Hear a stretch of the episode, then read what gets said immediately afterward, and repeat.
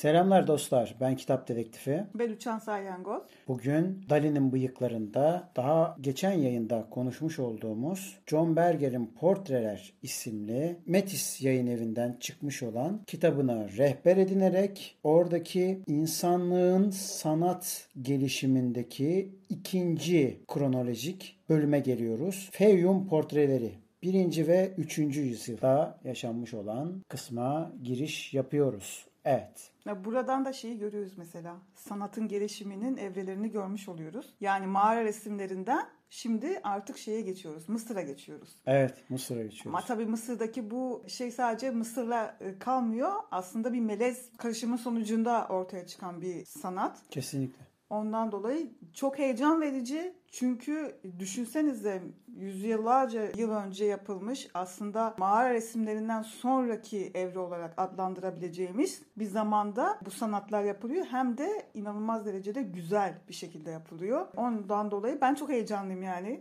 Şu anki halini görseniz zaten baya heyecanlı. Evet çok güzel. Ondan dolayı şey bir de zaten seviyorum böyle o sanatın o mitolojiye kayan tarafları oluyor. Geçmişte gizemli şeyler böyle evet. gel gitler yaşatıyor yani bana. Bu arada birkaç tane de gizemli şey varmış zaten. Hı hı. Bu arada diğer yararlandığımız kaynaktan da bahsedeyim evet, istersen. Evet, evet, evet. Yine Fayyum Portreleri isimli bir başlıkta bir makalemiz var. Deniz Korkmaz Ekici'nin yazmış olduğu bir... Tam e, toparlamış e, evet, burada aslında. Bir makale var. Bu makaleyi de tavsiye ediyoruz. Evet. Ben de e, yine sözünü kesiyorum. Evet, e, yine birkaç yabancı siteden daha doğrusu hatta şey de var. Bu Fayyum portrelerini araştıran bilim insanlarının da yazdığı yabancı sitelerden öğrendiğim bilgilerle birlikte yine makale ve kitabın yardımıyla birlikte birazcık bu gizemli sanata göz gezdireceğiz.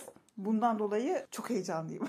evet, evet şu anda kaçıncı kere heyecanlı olduğunu söylediğine göre artık heyecanı evet, geçebiliriz artık. dinleyenleri etkilediğini farkındayız. Yani dinleyenlere evet. dıgırlanmak gibi bir şeyin içine sokmak istiyorum. Evet, dıgırlanmak nedir dıgırlanmak? Yani yuvarlanmak. Evet. Bu nerenin, Mağara resimlerinden Mısır'a doğru bir yuvarlanma. Oo, milletin bahçeleri gibi yuvarlanarak gidiyoruz. aynen evet, aynen. Öyle oldu. Şimdi Feyyum denilen bölge neresi? Feyyum denilen bölge aslında Mısır'ın eyaletlerinden birisi. Aslında yine Mısır'ın belli bölgelerinde yine var çıkmış ama en çok çıkan bölge burası olduğu için ismini Feyyum olarak yani bu eyaletin ismini ona vermişler. Bu yüzden de Feyyum olarak geçiyor portrelerin ismi.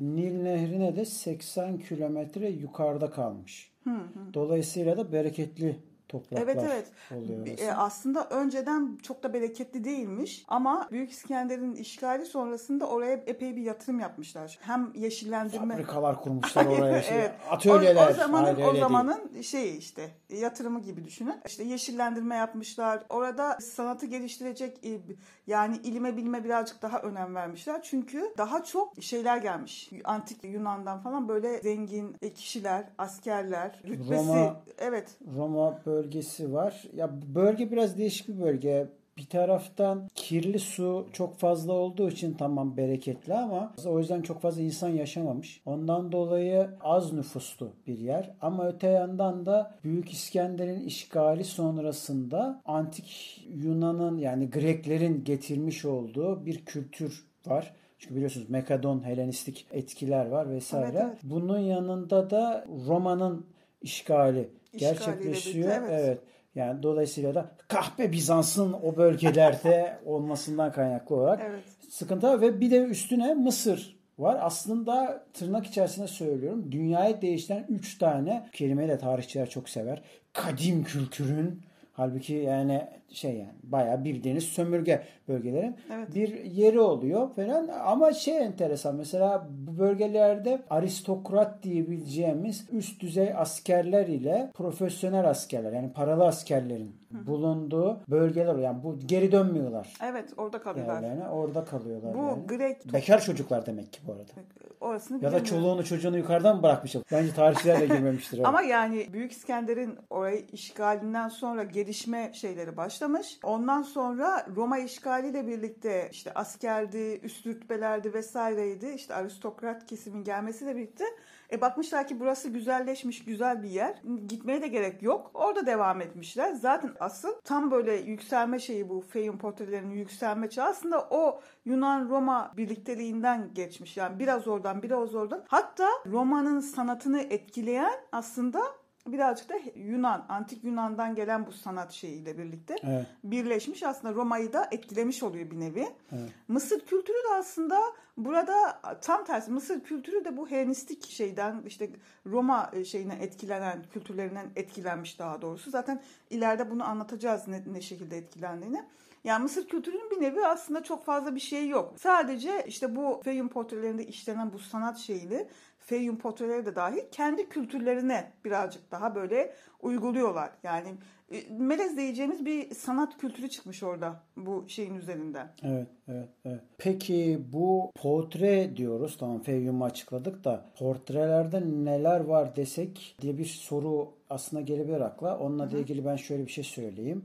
Aslında yine Mısır olunca ilk akla gelen nedir? Bal mumu. Evet. Evet. Bal mumundan yapılıyor. Mesela limon ağacı ya da ıhlamur ağacı. Ama zaten. en çok da ıhlamur ağacını kullanmışlar. Evet. Çünkü şeye daha uygun. Bu çizime e, ondan sonra hafiften böyle bir kazıma şeyine falan evet. daha çok sağlam uzun yıllar kalabiliyor. Ondan dolayı ıhlamur ince, ağacını daha çok... Ha, evet. İnce dallı olması lazım. Evet, bir de dayanıklı levha, olması evet. lazım. Çünkü levhaları birleştirerek bu ince evet. levhaları birleştirerek Yoksa yapmışlar. şey de yapmışlar. Kumaşlarla pamuğu pamuk Al, üstüne alçı, de yapmışlar. Alçı. Onlara da falan da olmuş. O yüzden Hı-hı. şey yani hani kullanılıyor falan.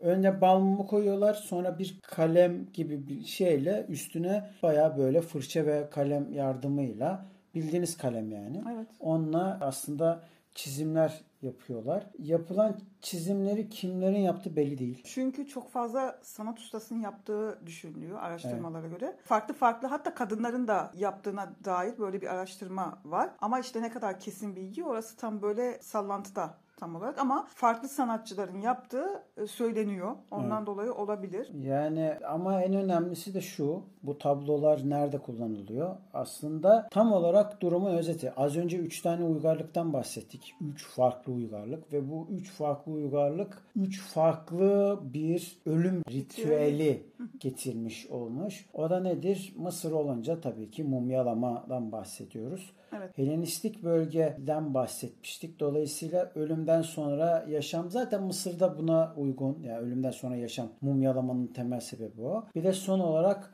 Roma'daki o tabutların şekli. Aslında bir tarafında kaya mezarlar gibi şeylerden bahsediyoruz falan ve ama daha da önemlisi Roma'nın getirdiği en önemli şey işte tablolar. Ve bu tablolar mesela John Bergen şöyle söylüyor. Diyor ki eğer diyor bu 19. ya da 20. yüzyılda Avrupa'da çizilmiş olan bir resim olsaydı çok da dikkat çekmezdi. Hı. Ama şu anda çok dikkat çekiyor. Neden? Çünkü bir Mısır'da iki birinci ve üçüncü yüzyıl arasında yapılmış ama inanılmaz derecede Avrupa kültürüne uyum sağlayan bir şeyden bahsediyoruz. Evet, renkler canlı. Evet, evet. Ya, yapılma sebebini sana soruyorum. Yani neden yapılıyor mesela?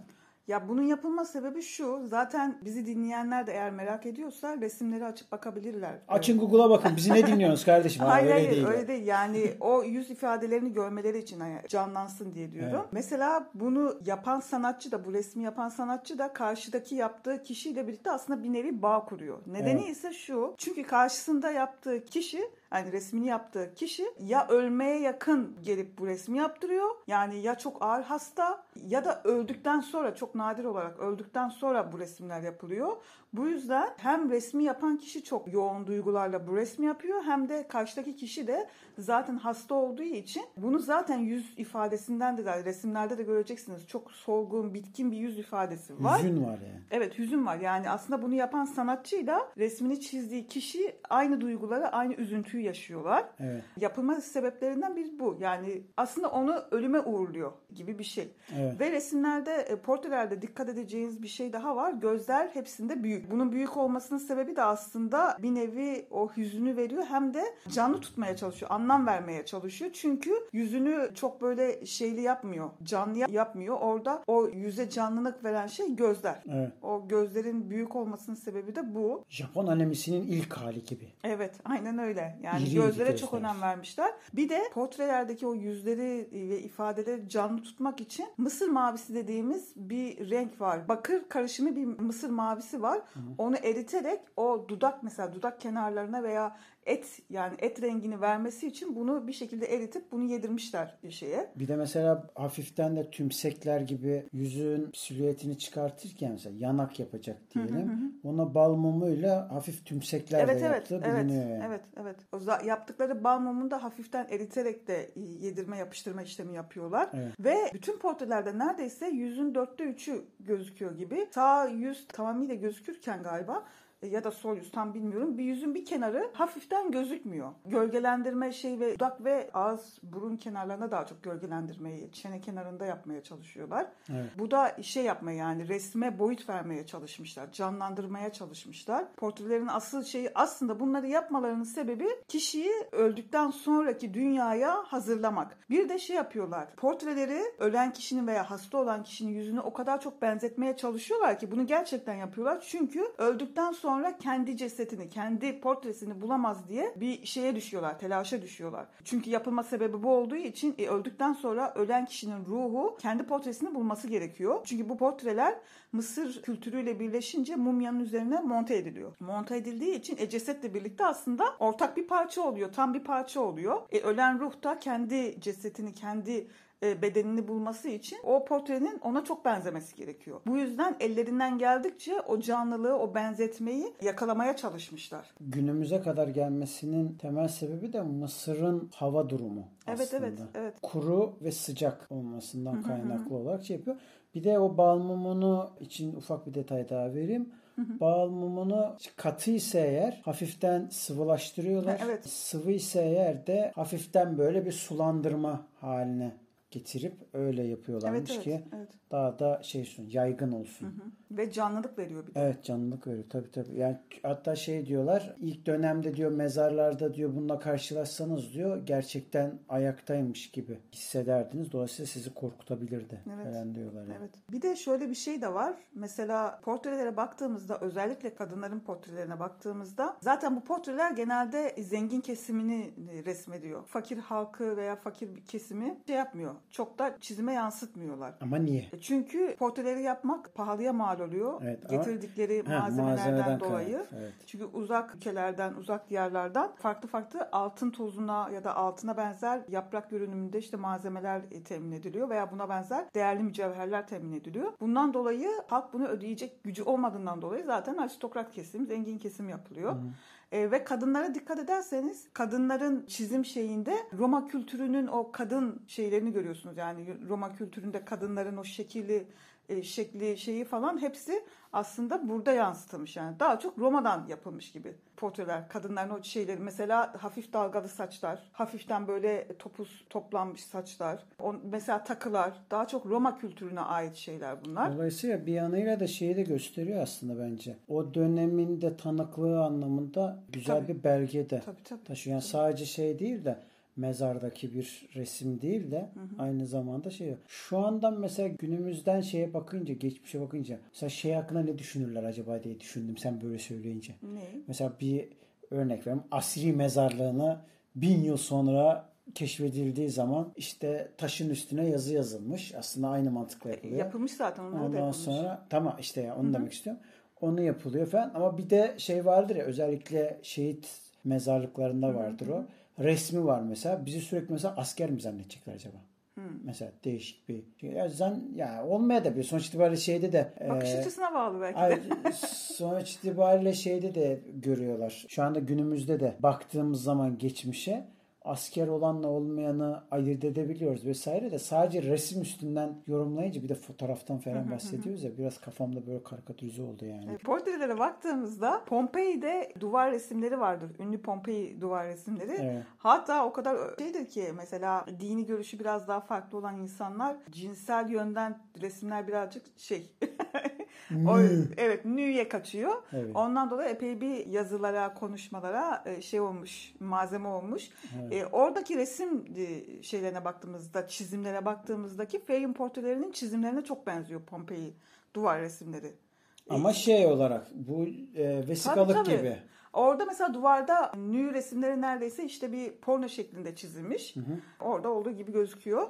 Ama tabii buradaki e, Fayum portrelerinde büst şeklinde çizimler mevcut. Yani vesikalık fotoğraf aynen, gibi aynen. sadece evet, düşünebilirsiniz. Evet. Pasaport için 3 boyutlu resim çektirmek Evet. E, ruhun onu bul- bulması. Bak ne kadar benziyor. Evet. Değil mi?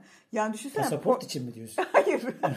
Şimdiki bizim vesikalık fotoğraflarla o zamanın ruh e, bulması gerekiyor evet, ya. Evet. O portre büst şeyleri evet. aynı şekilde yapılmış. Evet, evet. Aslında bizim şey e, bile olabilir bence. Bu cenazelerde mesela resim taşınır ya. Hı Evet Mesela öyle. niye taşınıyor? Ne alaka yani? Ruh görsün diye. E, gerçekten ne alaka? Yani ya hani cenaze şey, sahipleri evet, cenazeyi bilmiyor mu yani burası böyle? Ya, tabii ki karışıklıklar oluyor da o da nerede oluyor? İşte e, morgda karışabilir o memurun şeyidir de ki orada bile gösteriyorlar zaten. Ama onun haricindeki sahnede cenaze sahipleri nasıl cenazeyi kaybedebilir? Enteresan yani gerçekten bana garip geliyor. O yüzden bence oradan şey olabilir. Hatta ben bile büyüklerimiz olduğu zaman içgüdüsel olarak şey yapıyoruz sürekli. Sanki böyle bir cenazeyi tanımıyormuşuz gibi elimizde resim. Bak bizim bir de en önde.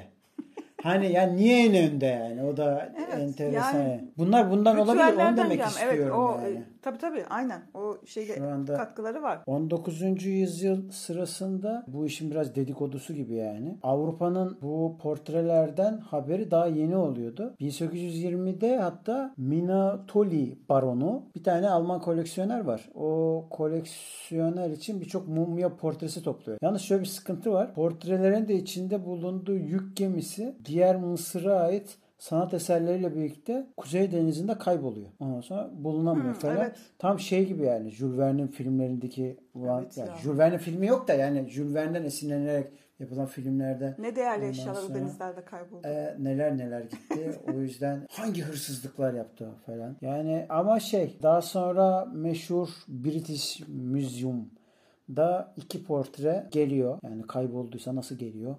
Yani aslında çalınmış yani. Evet. İki taneyi de başının gözünün sadakası olarak geri gönderiyor herhalde başkası. ya zaten şey var farklı. bir tane köşedeki bakkalda bakkalın önünde oynayan çocuklara söylüyor şunu bir götürsene diye. Al şu harçlığı. e zaten hep, genelde böyle değerli portreler hep bu şekilde aslında ulaşmıştır müzelere. Evet. Bir de bir tek müzede sergilenmiyor bu film portreleri. Farklı farklı müzelerde, ülkelerde sergileniyor zaten. Tabii tabii tabii. Bir de bir şey daha var. Bu portreleri, Feyun portrelerini önemli kılan nedenlerden birisi de aslında Hristiyanlıkla da bağlantılı bir şey. Yeni ahitin yazıldığı döneme denk geliyor. Evet kesinlikle. Yani o kadar ilginç. eski evet, yani. Evet çok ilginç. O kadar eski. Tamam, o döneme kadar denk geliyor. Bundan dolayı Feyun portreleri de aslında bir nevi değerli. Çünkü aynı dönemin bu kültürü, işte o yaşam tarzı falan da aslında bir nevi bu portrelerde yüklenmiş gibi.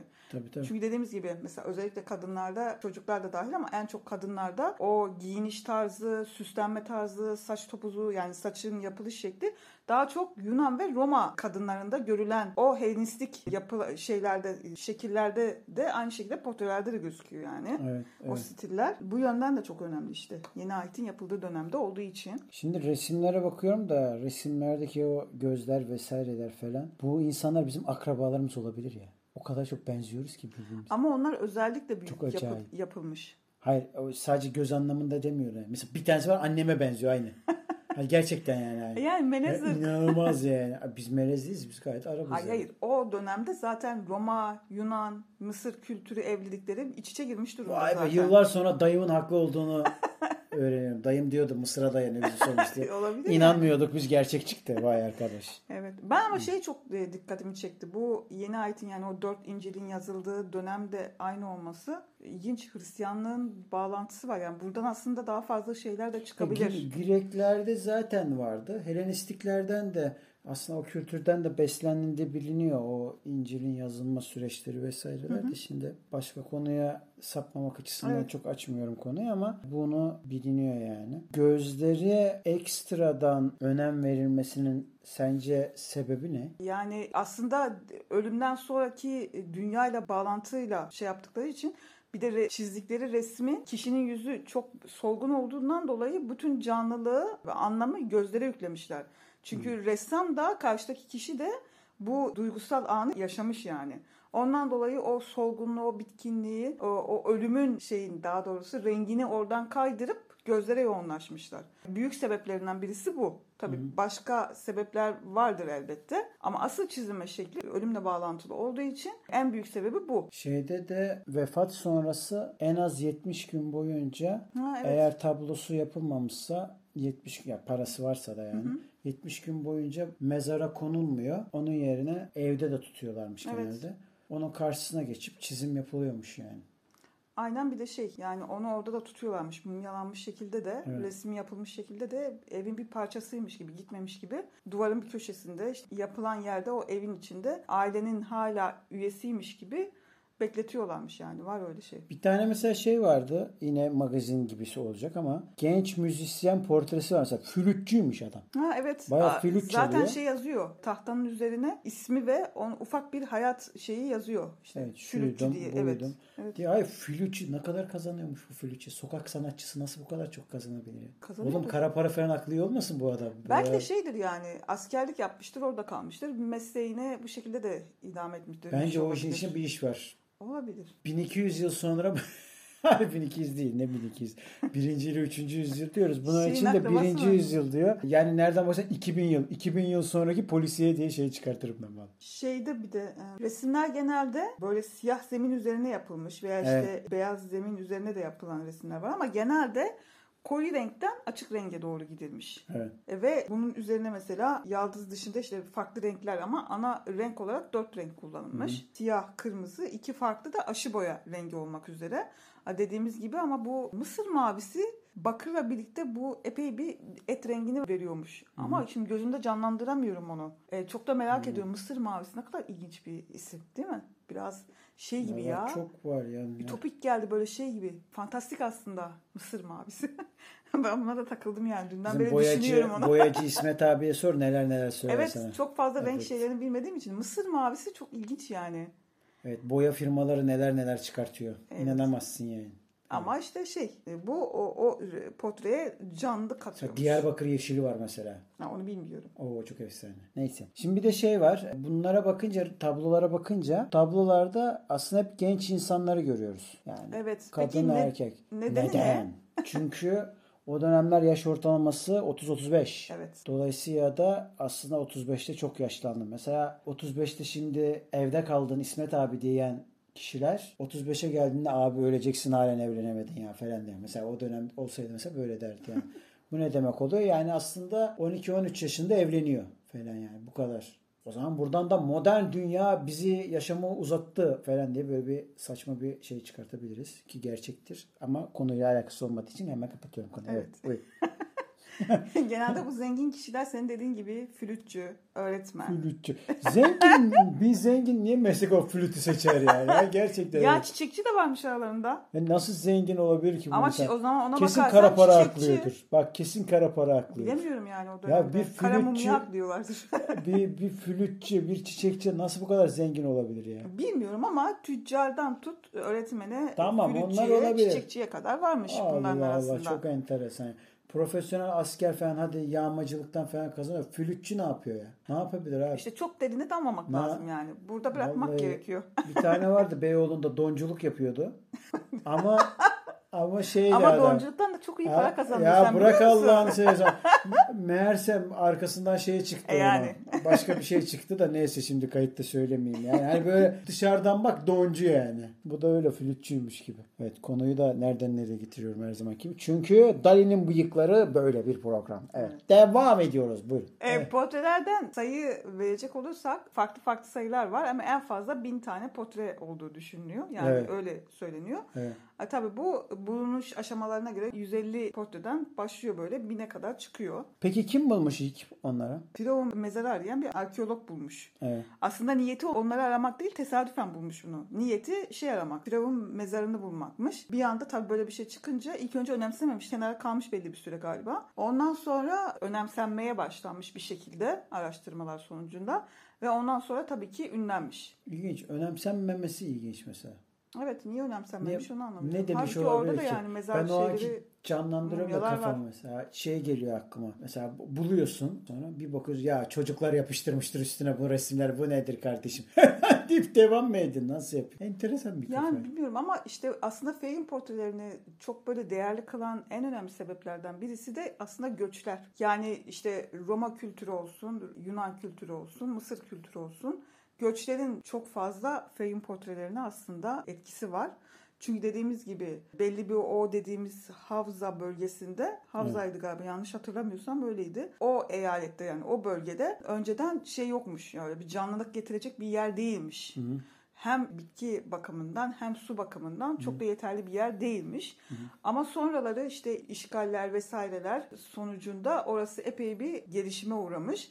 Ve sonra yavaş yavaş göçler artmaya başlamış. Çünkü orada çok az insan yaşıyormuş eskiden. Evet. Ondan sonra yavaş yavaş bu gelişme sonucunda göçler arttıktan sonra bu göçlerin sebebiyle bir kaynaşma bir melezleşme durumu olmuş. Melezleşme değil de yani melez kültür oluşmuş. Ve bu kültürün, melez kültürün çıkarttığı bu portrelerde de şaheser işte. Böyle şaheserler çıkmış. Çünkü farklı farklı kültürlerin birleşmesi, evet he? harmanlanmasından oluşmuş. Evet. Demek ki tek kültür dediğimiz şey çok da iyi bir şey değil aslında. Farklı kültürlerin etkisi hem insanı zenginleştiriyor hem ülkeyi zenginleştiriyor. Bu da buradan bir dipnot olsun. evet. Böyle sosyal mesajımızı da verdiğimize göre Şimdi programı bitirebiliriz. Evet. Dali'nin bıyıklarında bu hafta Feyyum'un portreleri vardı. Özellikle kadınların portreleri çok dikkat çekiciydi. Bu yüzden biz Dali ile birlikte çok sevdik. O zaman kanalımızı beğenmeyi, paylaşmayı, geri bildirim vermeyi lütfen unutmayınız ve Patreon'dan bize desteklerinizi lütfen esirgemeyiniz. Görüşmek üzere. Kendinize iyi bakın. Görüşürüz.